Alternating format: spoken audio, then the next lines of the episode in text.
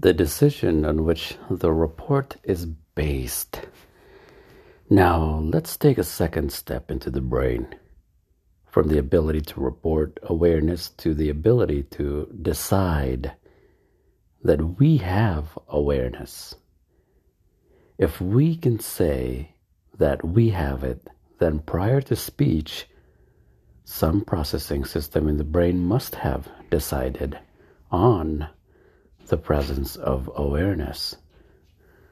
Something must have supplied nonverbal information to the speech machinery to the effect that awareness is present, or else that circuitry would not be able to construct the verbal report. All studies of awareness, whether philosoph- philosophical pondering, introspection, or formal experiment, depend on a decision making paradigm.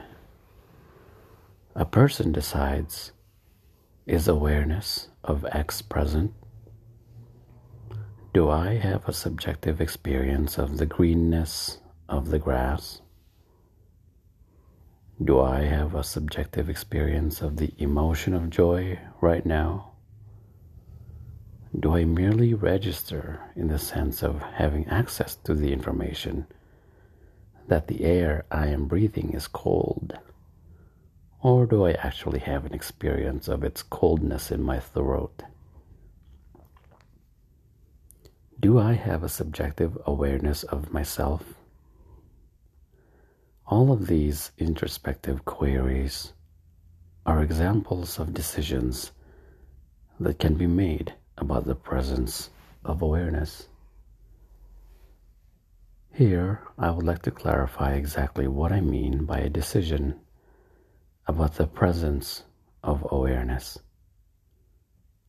Suppose that you are seated in front of a computer screen participating in an experiment. Images are flashed on the screen, one after the next, and your task is to indicate the color of each image. If it is red, you press one button. If it is green, you press a different button. The information that you are conveying by button press the information that is the subject of your decision concerns color, not awareness.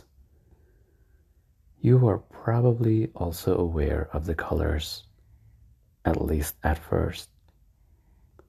But after a few thousand trials, you may go on autopilot, pressing, responding, doing quite well, while your conscious mind is elsewhere.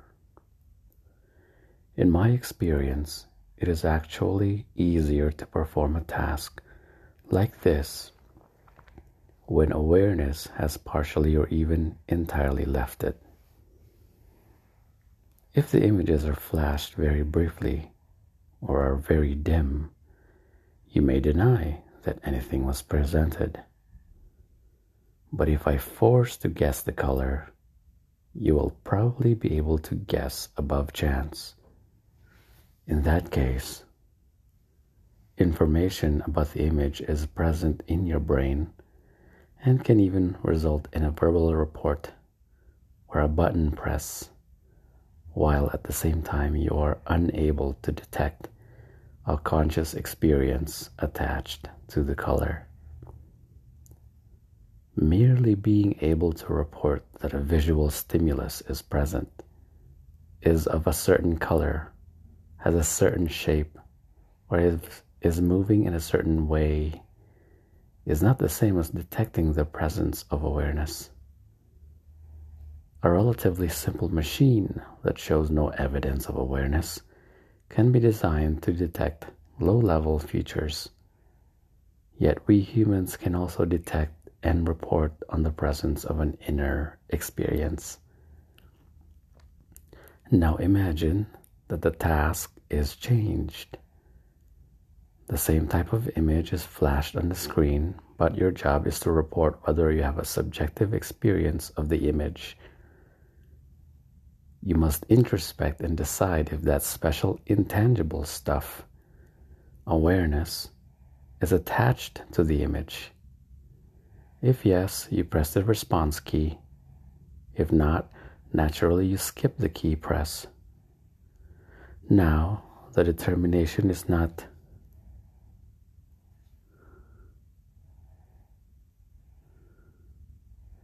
the presence of red or green, but the presence of awareness. If the image are presented slowly and clearly, and you are not overtaxed with thousands of trials, you will probably decide that awareness is present with each image. If the images are flashed too quickly or too dimly, or if you are distracted from the task, you may fail to detect any awareness, any inner experience attached to the images. The purpose of these elaborate examples is to isolate one specific type of decision. The brain can certainly decide whether something is green or red, big or small, important or unimportant, dangerous or safe, complicated or simple. But we can also decide that we have within us conscious experiences of those things, whatever the specific property or awareness may be. It is something that a brain can detect. We can decide that we have it. Much has been learned recently about the neuronal basis of decision making, especially in the relatively simple case of visual motion. Suppose that you're looking for at a blurry or flickering image and are asked to decide its direction of motion. It can drift either to the left or to the right, but because of the noisy quality of the image, you have trouble determining the direction.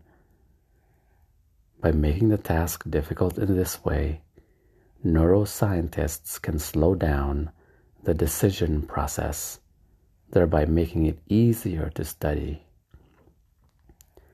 This decision process appears to work as follows. First, the machinery in the visual system constructs signals that represent the motion of the image. Because the visual image is noisy, it may result in conflicting signals indicating motion in a variety of directions.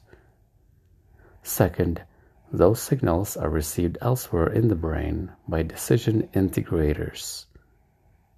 The decision integrator determines which motion signal is consistent enough or strong enough to cross a threshold. Once a threshold is crossed, a response is triggered. In this way, the system decides which direction the image is likely moving.